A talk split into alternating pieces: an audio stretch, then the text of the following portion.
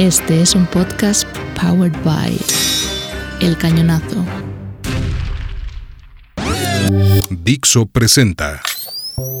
Su atención, por favor. Dixo is back.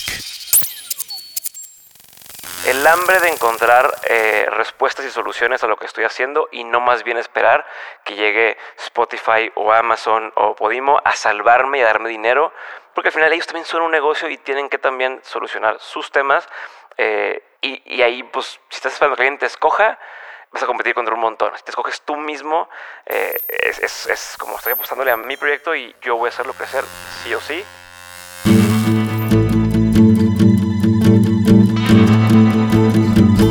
Su atención, por favor. Mi nombre es Roger Casas Alatriste y en este podcast conversaré con personas expertas en el mundo de la economía de la atención, ya sean creadoras, curadoras o consumidoras de contenidos.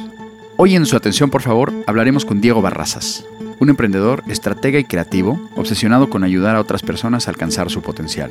Barrazas estudió mercadotecnia, tiene una maestría en innovación de negocios y recientemente terminó el Alt MBA, el máster alternativo diseñado por Seth Godin. Actualmente presenta los podcasts La Pregunta de Hoy y Dementes, que produce desde 2016 y es uno de los podcasts más escuchados en México y Latinoamérica. A partir de Dementes y de su audiencia, Barrazas ha creado otras empresas como OnSchool, la plataforma educativa, y Nutrox, una empresa de suplementos. Además, da mentoría en Women at Work y Fundadoras, programas que tienen como objetivo ayudar a las mujeres a crecer y alcanzar sus metas laborales y de negocios. Con Diego hablaremos de la aventura de arrancar primero en el mundo de los contenidos, de cómo capitalizar una audiencia sin depender de las marcas y de cómo hacer crecer a un equipo a partir de darle más responsabilidad. Muchas gracias por su atención. Hoy tengo el gusto de conversar con Diego Barrazas, que está aquí de visita en Madrid. ¿Qué tal, Diego? Un gustazo, mi estimado Roger. Estoy encantado con tu oficina, muy inspirado. Digo, algún día de mentes va a estar con un oficinón así como este. Estoy muy contento de estar Pues aquí. bienvenido, es un placer y un honor tenerte por aquí. Oye, ahora que estamos empezando a platicar, seguro tiene que haber mucha gente que estará empezando a escuchar este podcast y estará diciendo, ay, qué fácil, dos personas hablando, un micrófono, puedo hacer un podcast mañana. Pero esto no es tan fácil como aparenta, ¿verdad? Fácil técnicamente, es como decir, jugar fútbol es fácil. Sí, jugar fútbol es fácil. Una pelota y la pateas. Pero depende a qué nivel quieras llegar a jugar fútbol. Es todas las complicaciones que quieras, ¿no? Desde a quién tengo que conocer para que me escojan en un equipo, eh, navegar políticas, navegar temas económicos, navegar temas de calidad, de equipo y demás. Entonces puede ser tan complejo como uno quiera o tan sencillo como uno quiera, pero luego no se vale quejarse con eh, lo hago una vez cada no sé cuánto y hablo de lo que se me antoje y mi audiencia no crece. Pues bueno, ya es otra. No se vale quejarse de eso. Exacto, arrancar puede ser fácil, pero el problema es mantener y luego crecer, ¿no? Sí, no, y tener una estrategia. O sea, es, es, es técnicamente hablando, es como dices, es simple. No hay mucha, mucho para dónde irte, pero, pero eso, eso en el tema de decir, tengo un audio que grabé y está en internet. Todo lo que va dentro de ese audio es lo que se empieza a poner complejo. Ahora, me contabas y estábamos hablando un poco de los inicios de, de Dementes, de, cómo pasó de un podcast en solo audio a hacer un video podcast y luego ya muchas otras cosas más. A mí me gustaría saber un poco de esos inicios en ese, en ese momento de arranque, ¿no? Ese momento de a lo mejor que llevabas cinco o seis episodios, si hay algún momento que hayas dicho, "Uf, esto no está jalando o, o que hayas entrado en ese ritmo y hayas dicho, oye, esto está más complicado de lo que parecía. Sí, no, fíjate que lo que pasó fue em, durante año, un, un año, un año y medio tenían la idea, ¿no? Como todos, de quiero hacer un podcast, quiero hacer un podcast. Eso era como desde 2014 eh, que traía esta cosita de quiero hacerlo, quiero hacerlo, quiero hacerlo, pero no me animaba. Tú sabes que la gente que tenemos déficit de atención, de pronto postergas cosas, lo dejas para después, empiezas un proyecto y luego lo abandonas. Entonces, compré todo el equipo, hablé con unos amigos que se dedican al tema de audio y de música y les dije, ¿qué grabadora necesito? ¿Qué micrófono necesito? me decía, ¿pero qué quieres hacer? Y le digo, un podcast. Pero, ¿qué? O sea, le digo, pues es un podcast, necesito hablar con algo. Me recomendaron unos micrófonos que no eran los ideales, pero funcionaban, ¿no? Porque agarraban mucho eco y, o sea, no eran Sí. así dinámicos y tal.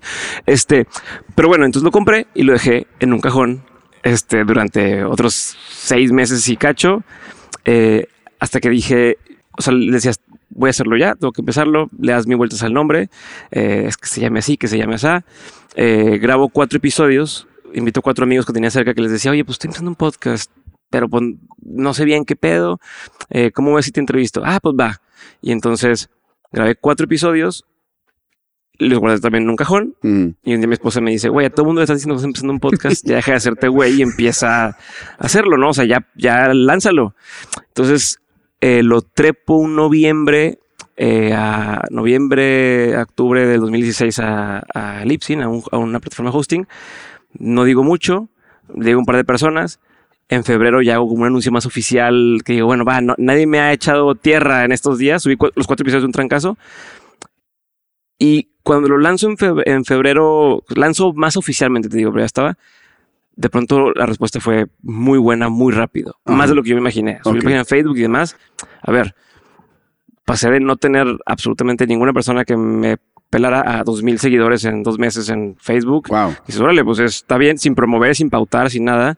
2016. Claro, eh, es que 2016 era, era otra cosa, ¿no? O sea, hoy. no había Spotify para escuchar Ujú. podcast. O sea, lo escuchabas o en Apple Podcast, que en Latinoamérica sabemos que eh, la mayoría de la gente tiene un, un Android y no un iPhone. Y aunque tuvieran iPhone, no usaban iTunes, usaban Spotify para escuchar música. Sí. Entonces no era, no era fácil. O en YouTube. Yo lo monté en YouTube también. Pero había menos competencia. Había mucho menos competencia. No había nadie que hiciera un podcast de conversación del estilo con los que yo estaba tratando de hacer que era lo que a mí me gustaba, que era escuchar a Tim Ferriss, escuchar eh, lo que hacía en ese momento James Altucher. Eh, era conversacional 100%, Ujú. pero muy a profundidad, muy cuéntame todos tus secretos. eh, y no existía eso. Existía Marta de Baile, que lo pasaban de radio a podcast. Creo que la corneta la pasaban de grabado a versión on demand. Y en Colombia estaba eh, Emprendete, que lo hacía eh, Santiago Cortés, bueno, lo hace de Naranja Media. Sí. Eh, pero era más una combinación entre narrativo y entrevista, ¿no? Yo decía, no, yo no tengo, eso como decías, yo necesito que pueda suceder, no tengo, no quiero editar, no tengo el tiempo de editar, ni el conocimiento, ni le quiero dedicar tiempo a aprender, Sí. ni tengo un montón de, de- de equipo y demás, y esto es como una especie de hobby. Entonces lo que iba es, primer año se publicaron cuatro episodios, luego hubo como una pausita porque dije, pues que no sé, no sé a funcionar, Ujú. Luego empecé a grabé otros dos, publiqué otros dos. En total, en un año se publicaban como 12 episodios nada más el primer año.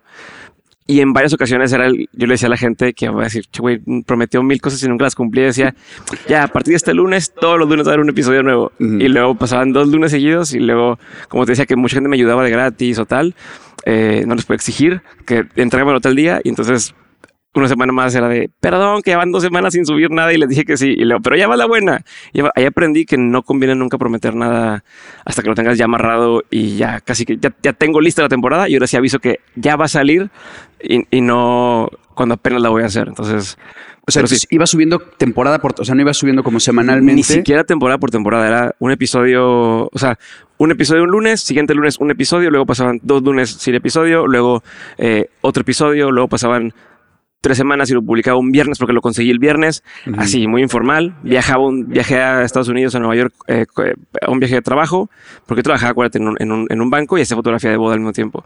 Ahí entonces me mandan un, a un evento a Estados Unidos, aprovecho porque tenía una amiga que estaba allá, se llama, en su- en- se llama Andrea, pero en ese entonces su cuenta como Dear Milano, eh, era la primer de los original fashion eh, bloggers en, en México. Ujú. Y entonces grabo con ella un episodio, pero también más informal. Y luego, o sea, era un desmadre, pero no tenía. Yo siempre supe que era a largo plazo. Dije, esto va a ser algo que quiero poder hacerlo siempre. Y entonces voy entendiendo cómo es, voy agarrando cierta este, cadencia, eh, voy entendiendo mis tiempos, mis ritmos, dónde conseguir. Y eventualmente dije, para llegar a un punto en el que ahora al revés, no voy a tener, no me voy a dar abasto con la gente que pudiera llegar a tener. Y voy a querer decir, güey, necesito una pausa. Eh, entonces dije, vamos disfrutando el, el- el momento. El camino, ¿no? Sí. Oye, ¿y hubo algún momento que dijeras, ya aprendió? Sí. No, pues bueno. El primer momento, el primerito, primerito que dije, ya aprendió fue esto de, de a ver, de, de, porque me escribía gente de Colombia, gente de Argentina, gente de, de Guatemala. Volvemos a esto. Yo nunca había estado en, en como figura pública, Claro. ni considero tal cual una figura pública, pero sí una persona que está en los medios. Pero no- en ese entonces no, vaya, en mi cuenta de Instagram tenía a mi familia o amigos, 300 personas que me seguían. Y entonces que de, de, de publicarlo, anunciarlo, bueno, que para esto desde noviembre a, a este- a febrero sí me llegaban mensajes de gente que se lo escuché, lo escuché, pues, ay, pues es un otro. De pronto que ponías un episodio y, y no existen los reels, o sea, acuérdate que era menos viral en ese momento Sí. Facebook o ese tipo de cosas, Ajá. a menos que hicieras video y a menos que fuera tal. Yo no hacía nada de eso. Ajá. Y entonces, que gente te, te escribía y te decía, oye, acabo de escuchar estos tres episodios. O sea, lo descubrí ayer y ya llevo tres episodios y tal. Y decían, no mames, aquí hay algo.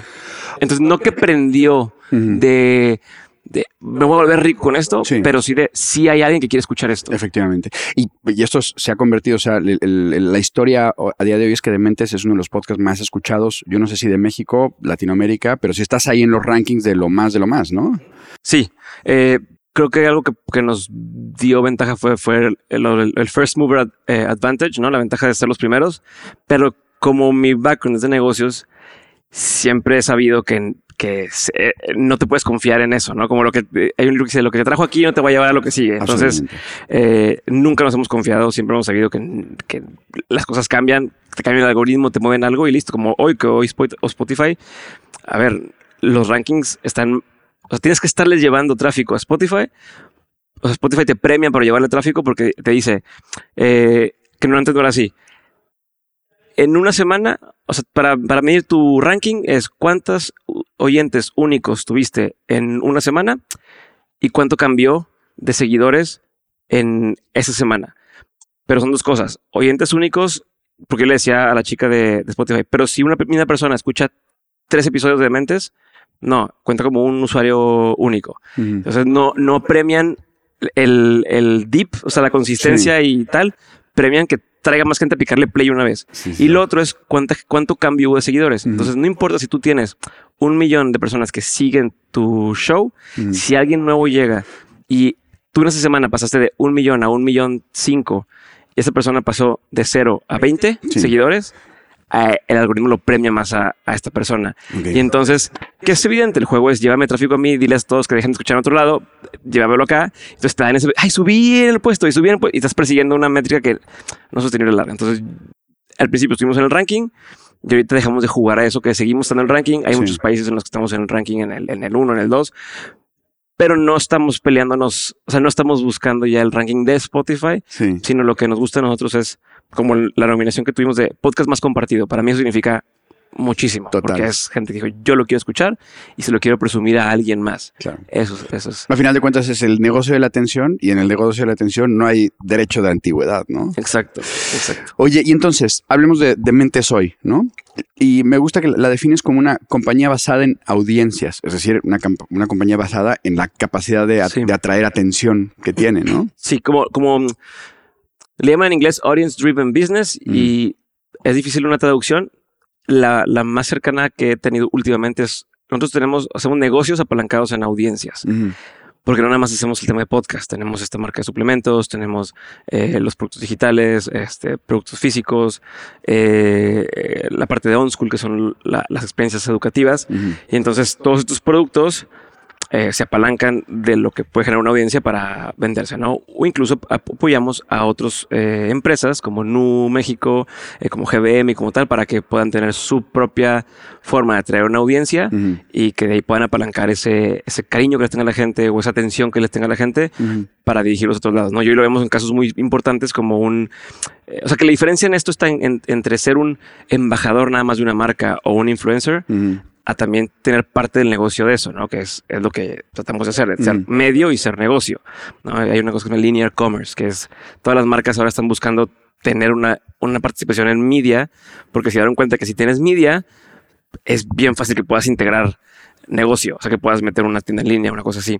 Entonces, eh, las grandes figuras como Kim Kardashian o como eh, este Ryan Reynolds Sí. dijeron, oye, pues en lugar de ser yo nada más el vocero o el billboard andante de otra marca, me asocio y lo hago. Que Sí. hoy lo tenemos más presente por Nike, por Jordan, la, la, la, la película que salió, Sí, que es como fue de los primeros casos donde el güey dijo, no, pues a mí denme eh, participación Por supuesto. y, y listo, pero hoy creo que eso es lo que más se va a estar repitiendo. Entonces yo pensaría en, si voy a hacer un medio, buscar tener un ingrediente de que yo lo pueda, o sea, o sea, entre más crezca, más pueda capitalizar sin depender de marcas todo el tiempo. Sí, a mí el, el- el modelo de los, de los driven business me, me- siempre me llama mucho la atención, pero luego lo vemos esto llevado a cosas como muy grandes, o sea, como lo que está pasando ahora con Vice, lo que ha pasado con, con BuzzFeed o con Playground también aquí a nivel más este, local o más este, hispanoparlante, tiene como que su lado frágil, ¿no? Por lo mismo, porque justo por un lado dependían de una plataforma tercera. ¿no? De, de- de espacio renta. Estaban rentando espacio en otro, en otra plataforma, como Facebook, como demás, y estaban dependiendo de anunciantes al 100% o el 90%. Entonces el anunciante dice, hoy no tengo dinero, todo vale queso. Y súmale que, que levantaron capital a sumas estúpidas de, de dinero y pues nunca puede, o sea, a ver, creo, creo que es este eh, BuzzFeed que dicen, es un fracaso, sí, pero como quiera mete millones de, de dólares al año. Ujú. Es un fracaso en el mundo de, de inversión de riesgo, Claro. pero si tú tuvieras un negocio así que metes esa cantidad de dinero, dices, bueno, pues ya tengo la vida resuelta Total. eh, y listo. Entonces creo que lo, lo que no hicieron y que están empezando a hacer ahora es buscar alternativas eh, o más formas de generar eh, ingresos que no solamente depende de publicidad, que igual es una cosa que también siempre hemos tenido desde- eh, presente desde el inicio. Hay temporadas donde entra más de un lado que de otro, Ujú. pero la constante, como te digo, es un juego a largo plazo, es, es irnos alejando de tener una dependencia de una sola cosa, o de ser los primeros, o depender de solamente una fuente de ingreso, o depender de que Diego sea la cara, si el día de mañana mm, me, me quedo sin voz o me muero, Claro. Se acaba todo el negocio. Entonces es- siempre hemos tratado de, de blindarnos de otras formas.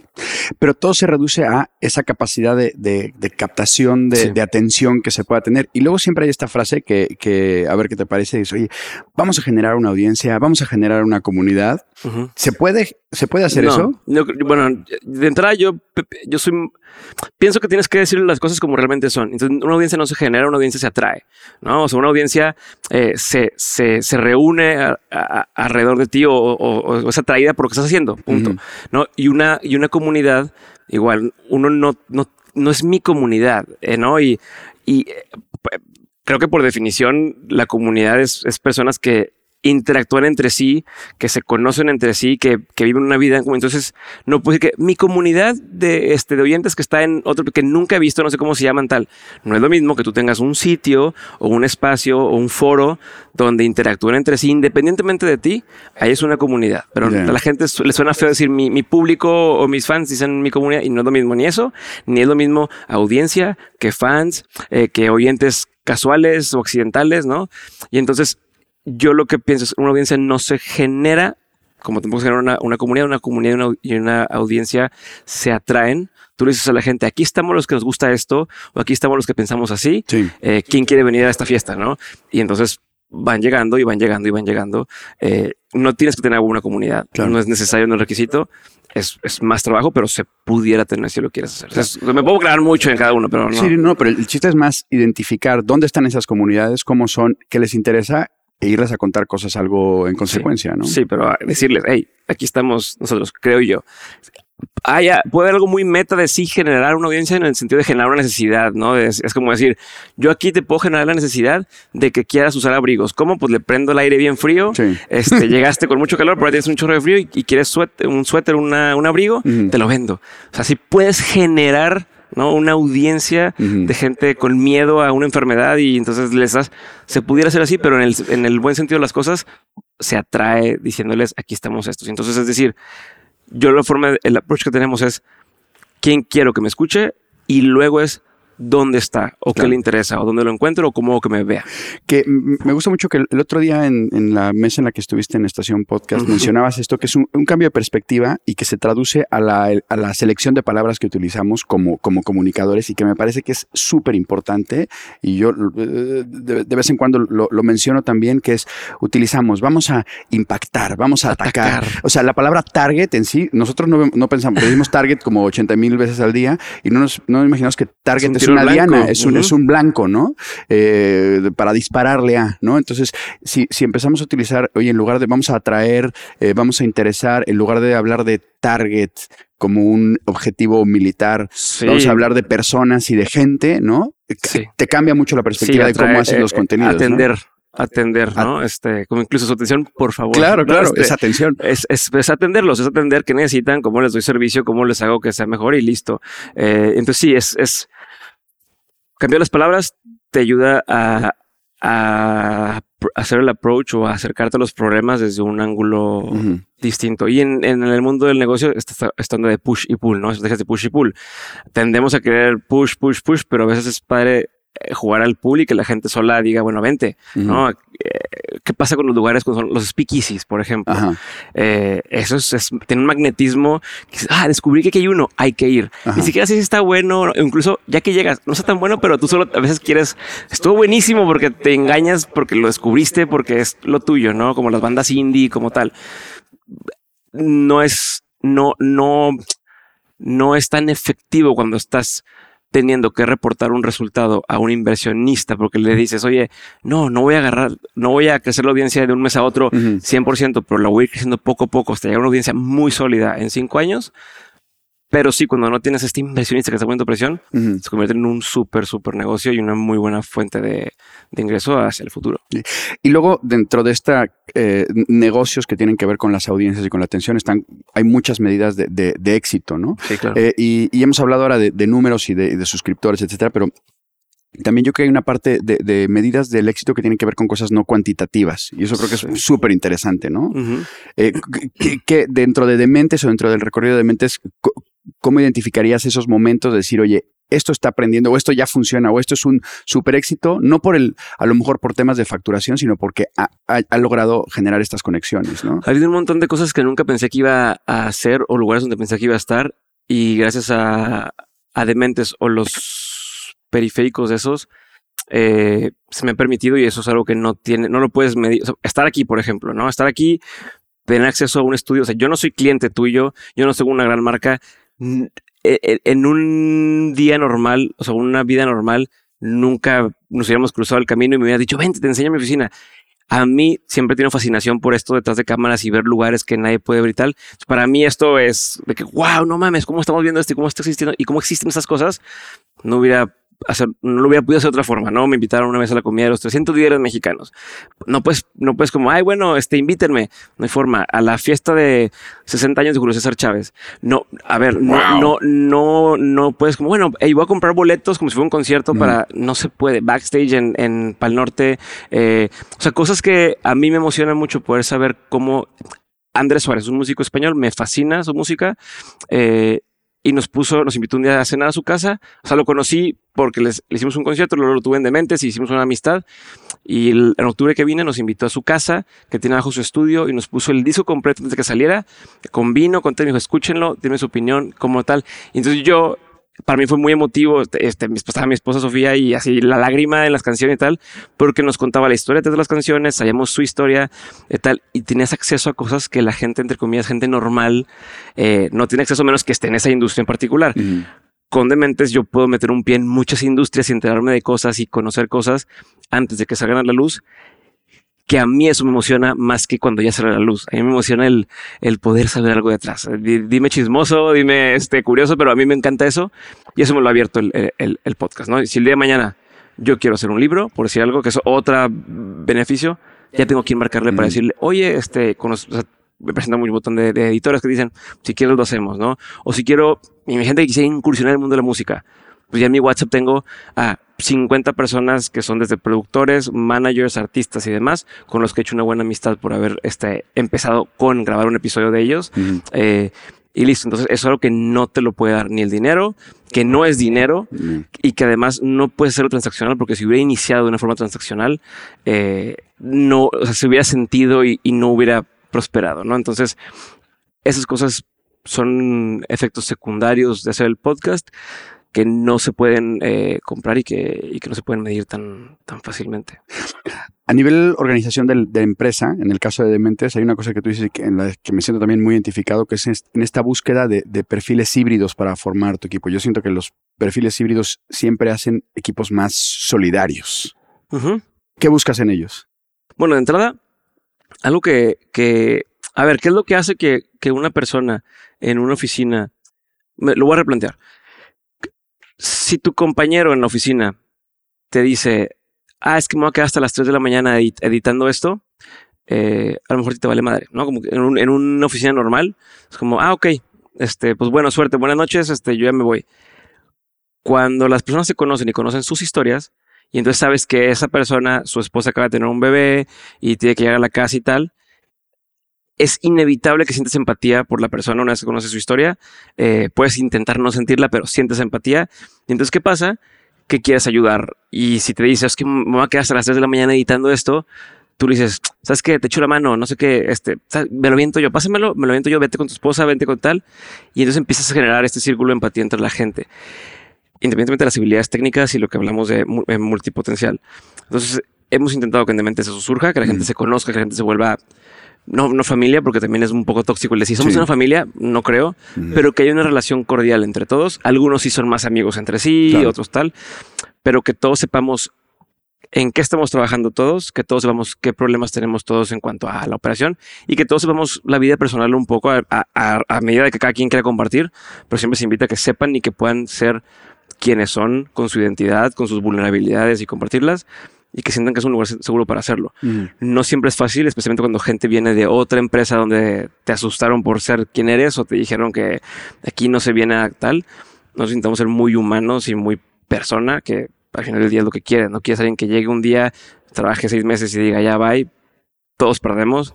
Quieres Mm. alguien que crezca contigo y con la empresa. Entonces, eso intentamos hacer siempre eh, dentro de mentes y lo recomiendo a quien, a quien tenga un equipo. Y en el tema del trabajo, más que, más que agarrar a alguien que ya sea multidisciplinario, es agarrar a alguien con actitud y dejarlo, o sea, hacer que sí pueda trabajar, darles herramientas y la autonomía para que pueda tomar decisiones y pueda empezar a trabajar y, en- y hacerte un lado, porque si tú tomas la primera decisión, tienes que tomar el resto de las decisiones. Si tú le dices, ¿sabes qué? A esta persona, esté en el área que esté, tú te puedes encargar de ayudarme a hacer las botellas de vino para los invitados, aunque tenemos una, una empresa de, de podcast, pero es, vamos a una fiesta y queremos darle botellas de vino con nuestra etiqueta a los Sí. invitados. Tú te puedes encargar y dices, sí, perfecto, ¿qué necesitas? Veme avisando. Y no decirle, sí, pero mira, habla con no sé quién y que la botella sea así, que es, si en personas, date. Y entonces, ¿qué va a pasar? A lo mejor te va a buscar y te va a decir, oye, es que está empresa A y empresa B que me lo quiere hacer. ¿Cuál escojo? Yo antes decía, no, pues escoge esta. Y entonces ya que escogía esta me decía, ah, pero es que ya, ya la escogimos y nos dice que nos tiene que cobrar un poco más. Entonces, bueno, haz esto. Y va- entonces ya te involucraron en todo el proceso. Ya. Ahora lo que hago es, tú escoge. A la madre, bueno, esta. y entonces hay un problema y la persona es, yo lo tengo que resolver. Y yo, y ya, por default, ya es su problema. Y en el buen sentido, es su responsabilidad. Y ya estás ahí para acompañar o para, para aportar cuando sea necesario. Y siempre les digo, involúcrenme lo menos posible. eh, porque necesito que ustedes aprendan a hacerlo y se van a equivocar y la vamos a cagar. Pero ¿qué va a ser la diferencia? Que o que lo googleé yo y lo cague yo y aprenda yo y luego trate de transmitirlo, pero no lo voy a transmitir y por las prisas de la operación no te voy a alcanzar a decir. Ujú. O cágala tú, cágala tú, no pasa nada y ya sabes que como no se hace y la siguiente vez lo vas a hacer mejor. Y así vamos generando esta cultura de que cada quien lo va aprendiendo haciendo y lo va, lo va, lo va a- avanzando, ¿no? Para no tener que depender de mí todo. Y en ese intentar, la gente se da cuenta que, oye, soy bueno para esto. Oye, yo no hacía diseño gráfico, pero ya me gustó hacer la- lo y entonces desarrollan habilidades que no sabían que tenían o que podían hacer, que es como parte de, o sea, donde, donde lo transmedia o lo transdisciplinar se, se va descubriendo de las mismas personas eh, al ir haciendo cosas eh, y teniendo libertad para hacerlo. Porque de otra forma, tú te imaginas lo que es hacer una chamba, pero no sabes lo que es. Hasta que la haces, dices, qué chingón, me gustó esto y lo quiero volver a intentar. Y a lo mejor a la tercera vez que lo intentes, no era lo que yo pensaba, Sí. pero ya lo intenté, ya lo aprendí a hacer y ahora quiero hacer otra cosa. Y vas desarrollando habilidades. Esta semana has estado en Estación Podcast, eh, sumergido en la escena podcastera española. Yo quería preguntar, ¿en qué se parece esta escena y en qué se diferencia de la escena podcastera mexicana? Buena pregunta. Em, mira, no, no, no tiendo a estar. Más bien, te lo voy a poner, ya sé cómo te lo voy a explicar. Te lo voy a explicar porque estoy tratando de explicar yo a mí mismo, ¿no? Este. Pero eh, creo que algo que tiende a suceder es que ten- tendemos a, a formalizar mucho todas las cosas, ¿no? A darle mucha solemnidad a, a las, a los eventos, a las ocasiones. No solamente pasa en la industria del podcast, pasa en, en- en- en todas. Que siento que, que al menos en, en México, en los foros en los que nosotros tenemos injerencia, hemos intentado bajar la, la, la formalidad, no decir no ser profesionales, pero bajar esta onda de eh, mucho gusto ustedes, ¿no? sino, a ver, así son las cosas y platiquemos y romper el hielo un poco. Sí. Siento que acá asusta un poco más esa actitud de romper el hielo, eh, pero cuando lo haces la gente lo agradece. O sea, a mí me sorprendió muchísimo el panel, como dices, quien quiera buscarlo ahí en, en YouTube, seguro aparece. Entre que estaba desvelado y lo que tú quieras, pero mi forma de hablar es muy directa. Mm. Así somos muchos en el norte, en, en Monterrey. Y eso no es tan bien recibido en otras partes del país. Ujú. Hubo varias opiniones que di que podrían llegar a ser controversiales o que iban en contra de la solemnidad de lo que estaba pasando Sí. o de del mensaje general de es que mira, el, el creador va en el centro y tal. Sí. Que yo estaba, dije, no sé si la gente va a decir este cabrón qué está diciendo, qué viene a decir o qué falta de respeto incluso a veces pasa. Ujú. Pero mi sorpresa fue que se acabó el panel y no dejó de acercarse gente a decir. Y yo dije, ay, va a decir sobre alguna. No, gracias por lo que dijiste. Qué frescura de lo que estás opi- opinando. Ujú. No sé qué tal. Al día siguiente todavía llegué y gente me dijo, oye, ayer no me alcancé a acercar, pero de veras que te la bañaste, que no sé qué madre, Ujú. tal, tal, tal. Y me sorprendió porque yo pensé que era más normal. Eso, eh, como que eso que llegar. Yo pensé que era más normal el que la gente hablara, eh, decimos al chile, o sea, que Sí. hablara como son eh, y no tanto, no sé si es por miedo, por Ujú. educación, por alguna forma de hacerlo. Y entonces nosotros hemos intentado cambiar eso. En el norte lo hacemos más así. Ajá. En México está un poco empezando a cambiar, pero es eso, es un poco más solemne y no se dicen las cosas. O sea, dime la verdad de las cosas. Ya. ¿no? ¿Qué es lo que pasaba cuando empezaste el podcast incluso? Claro. Yo llegaba y te decía, oye, ¿cómo funciona un proyecto como tal? Y no están acostumbrados como en México, como en otros lugares a veces. Digo, como en Estados Unidos a decir, esto se cobra, esto gano, esto hice, esto tal. Eh, en México me costó que pasara, pero ya está pasando y ya cada vez la gente es más abierta a decir, esto es el modelo, esto se cobra así. En España, a pesar de ser muy directos para unas cosas, aquí no está pasando eso y entonces eh, creo que hay mucho potencial y mucha oportunidad porque los que sí lo están haciendo, que también sé, sé sus Sí. casos, eh, se les nota ese, ese, esa- ese empuje, ese drive y creo que son los que al final o algunos días al final van a poder eh, como cosechar más de lo que ya está ahí porque hay muchas oportunidades ahí, Sí. pero creo que hay algunos que van como más de poquito en poquito eh, eso. Y en términos generales también creo que está más cargado la narrativa. Se habló mucho de narrativa, de podcast narrativos aquí. Eh, en México, si bien también está eso, creo que no está tan grande la industria. de- o sea, estamos más atrasados, creo, eh, a decir eh, eh, en eso que, que en el demás tipo de podcast que es un poco más sencillo de hacer. Sí. Y creo que hay una cosa más, perdón que ya me alargué bastante, te digo que pues, No te atención.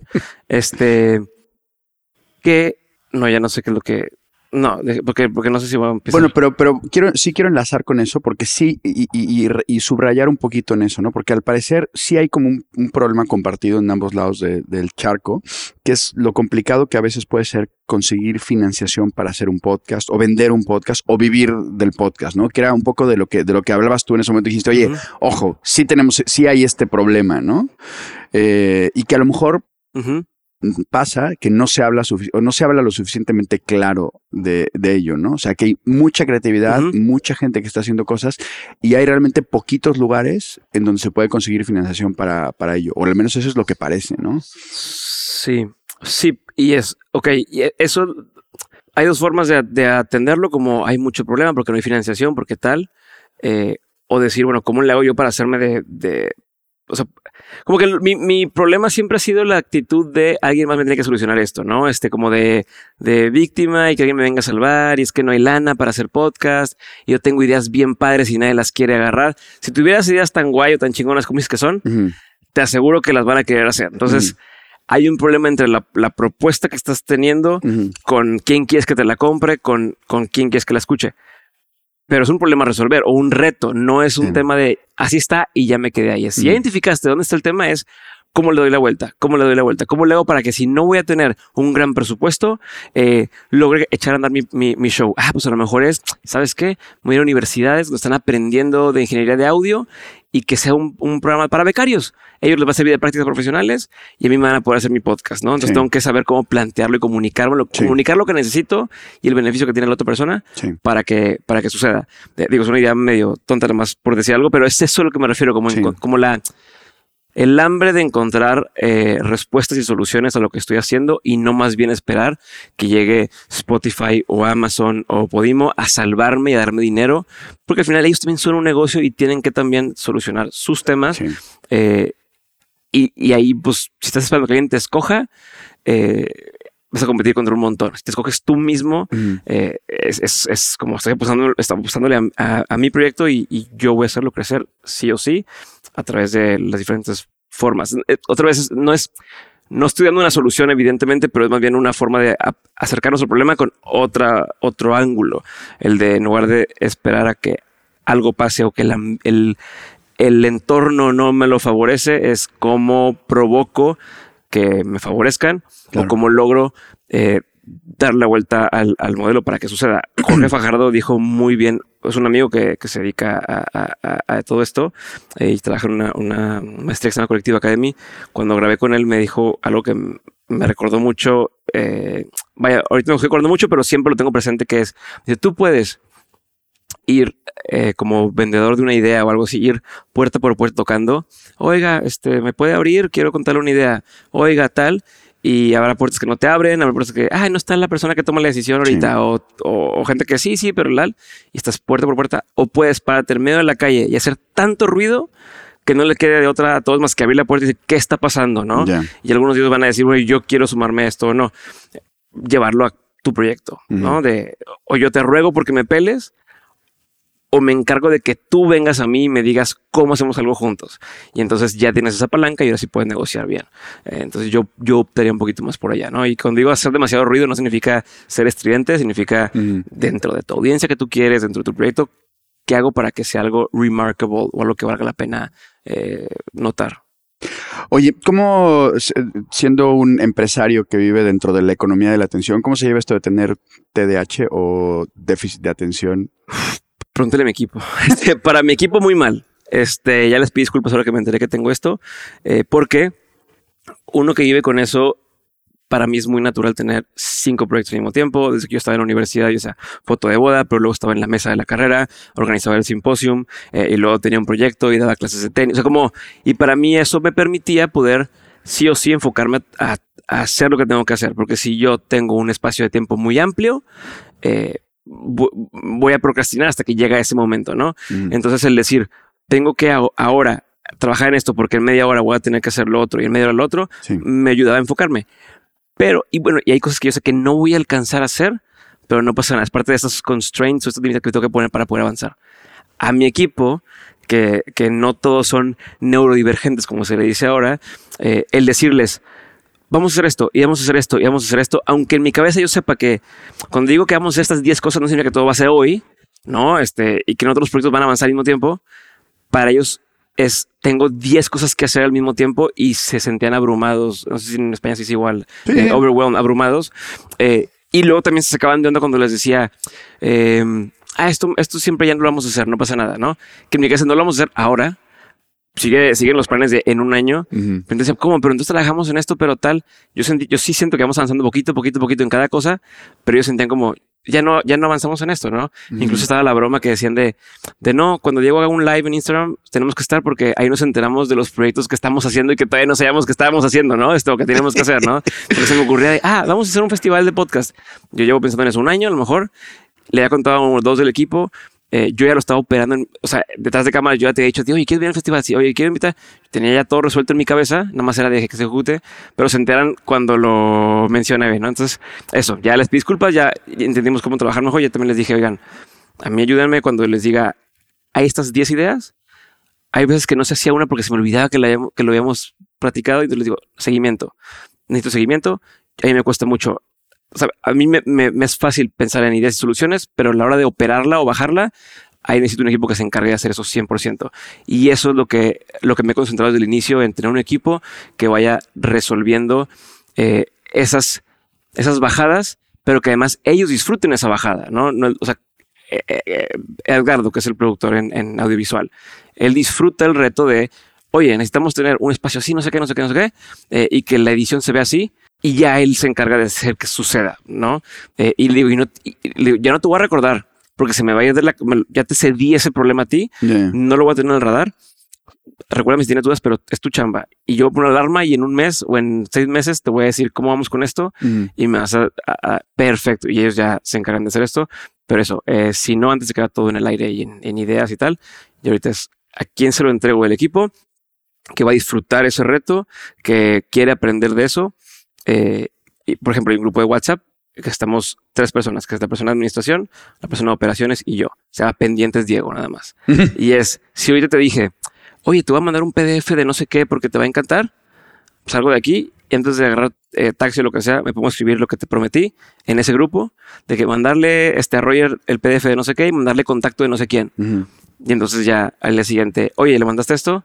No, y, y me van recordando de los pendientes que tenemos de todo lo que va saliendo. Ujú. Porque antes lo que me pasaba también es que no los apuntaba, no, no lo capturaba y hasta que era muy tarde me acordaba. Mm. Entonces eso, eso es lo que afecta el, el déficit de atención un poco. En mi caso, en el trabajo, en la, en la forma de trabajar con el equipo, en la forma de, de aterrizar los proyectos, eh, que ya que lo identificas es, más- es muy fácil solucionarlo. Ujú. Eh, en la relación con la gente, ese es un tema, porque me tardo mucho en contestar WhatsApp, eh, me quita mucha energía el, el, ah, déjame le dedico tiempo a esto, pero lo quiero hacer bien y entonces eh, eso lo dejo para después y después ya se me olvida.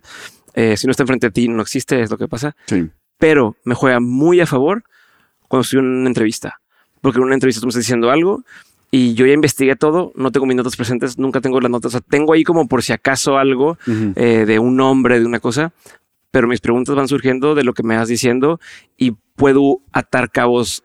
O sea, Sí, me, sí. me sirve muy bien para decir, "Oye, mencionaste algo de no sé qué, pero mencionaste algo de no sé qué, mencionaste algo de no sé qué. Entonces te puse una pregunta basada en esas tres cosas a la par y la gente dice, oye, ¿de dónde sacaste esto? O, oye, nunca lo había pensado así. Le digo, no, no, para mí es evidente, pero hay, hay quien sí le sorprende y eso me, me juega a favor en, en- en la conversación. Entonces, es eso un poco tener un podcast con ADHD o una empresa con ADHD. Eh, Eh, me siento muy identificado en muchos de los puntos, pero creo que sí me ganas por goleada de... de- pero vamos, identificadísimo. Oye, bueno, pregunta que le hago a todos Pero no te pasa, perdón, pero no te pasa que parece muy fácil decir, ah, si tenemos, este, por ejemplo, si tenemos esta oficina, podemos hacer estas cosas con esto, pero también esto le beneficia a lo que me dices ahorita de si yo quiero hacer un libro, pero el podcast, pero entonces no sé qué, pero tal, en tu mente es muy obvio conectar y cómo todo se va a relacionar.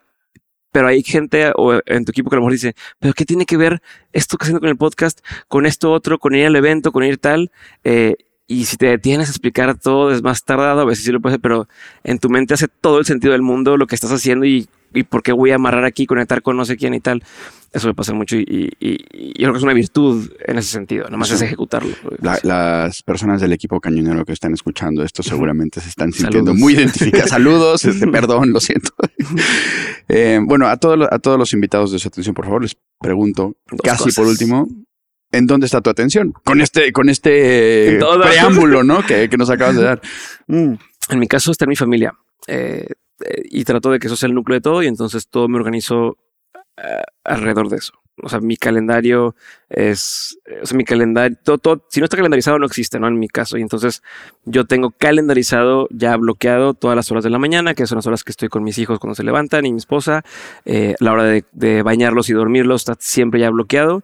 Y entonces es muy difícil que tú me digas un día, oye, voy a, vamos a cenar eh, de, de trabajo vamos a tal, porque yo ya es, es, es- tengo, tengo mi compromiso de estar con mi familia y quiero estar con ellos. Eh, suena a, ay, ¿por qué tienes que poner un calendario que estar con tu familia? No, no, no es frío, es efectivo en mi caso para Ujú. poder hacerlo y para poder decir, ok, tengo que dejar de, de hacer mis pendientes y cerrar mi día para ya poder enfocarme en eso. Entonces trato de hacerlo lo más que pueda. Hay casos como ahora que estoy en, en- en Madrid y pues no estoy con, con mis hijos, eh, pero siempre trato de tener eso y entonces si voy a planear un viaje, tiene que ver con, eh, oye, van a estar en clases, sí, van a estar en clases. Entonces es más fácil que me vaya y mi esposa se pueda quedar eh, con ellos porque no están todo el día eh, ahí en la casa. Este, o no, van a tener vacaciones. Bueno, déjame, lo paso para después, eh, para tal cosa. eh, o déjame, voy. Por ejemplo, el podcast lo grabo como lo grabo, que son eh, entre 9 y 12 episodios grabo en tres días, en una semana, y después ya no grabo en- en un buen rato.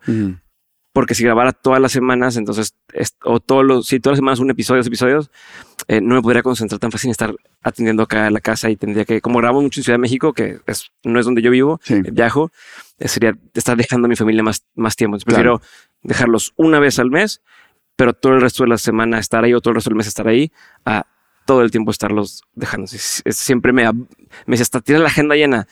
Sí, porque si no, lo, si no lo hago así, tendría que estarlo, tengo que venir después, tengo que venir después, tengo que venir después.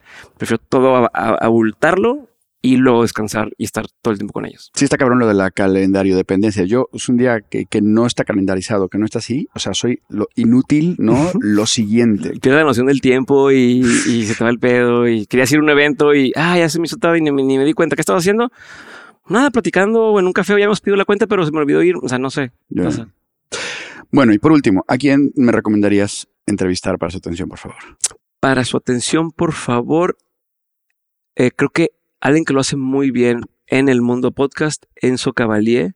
Él tiene un podcast más startupeable, pero él lo que hace muy bien es que pasa del podcast, bueno, de un blog a podcast, del podcast genera, le digo, no sé qué hora haces todo esto, pero piezas de información relevante. O sea, no él, escucha el podcast aquí, escucha el nuevo episodio, no, saca los aprendizajes muy bien, eh, los extrae muy bien, los comparte en Twitter de una forma, en LinkedIn de otra forma, en el blog de otra forma, en su newsletter de otra forma, y casi tu tiempo te vuelve a llevar a, a, no sé, un invitado habló de podcast y entonces dice, el podcast va a cambiar el mundo, y luego te dice, ¿Recuerdas que tuve a alguien que, que sintió que cambió su mundo con el podcast? Bueno, vete. Entonces va conectando todo muy bien. Eh, creo que Enzo lo hace, lo hace muy, muy, muy bien.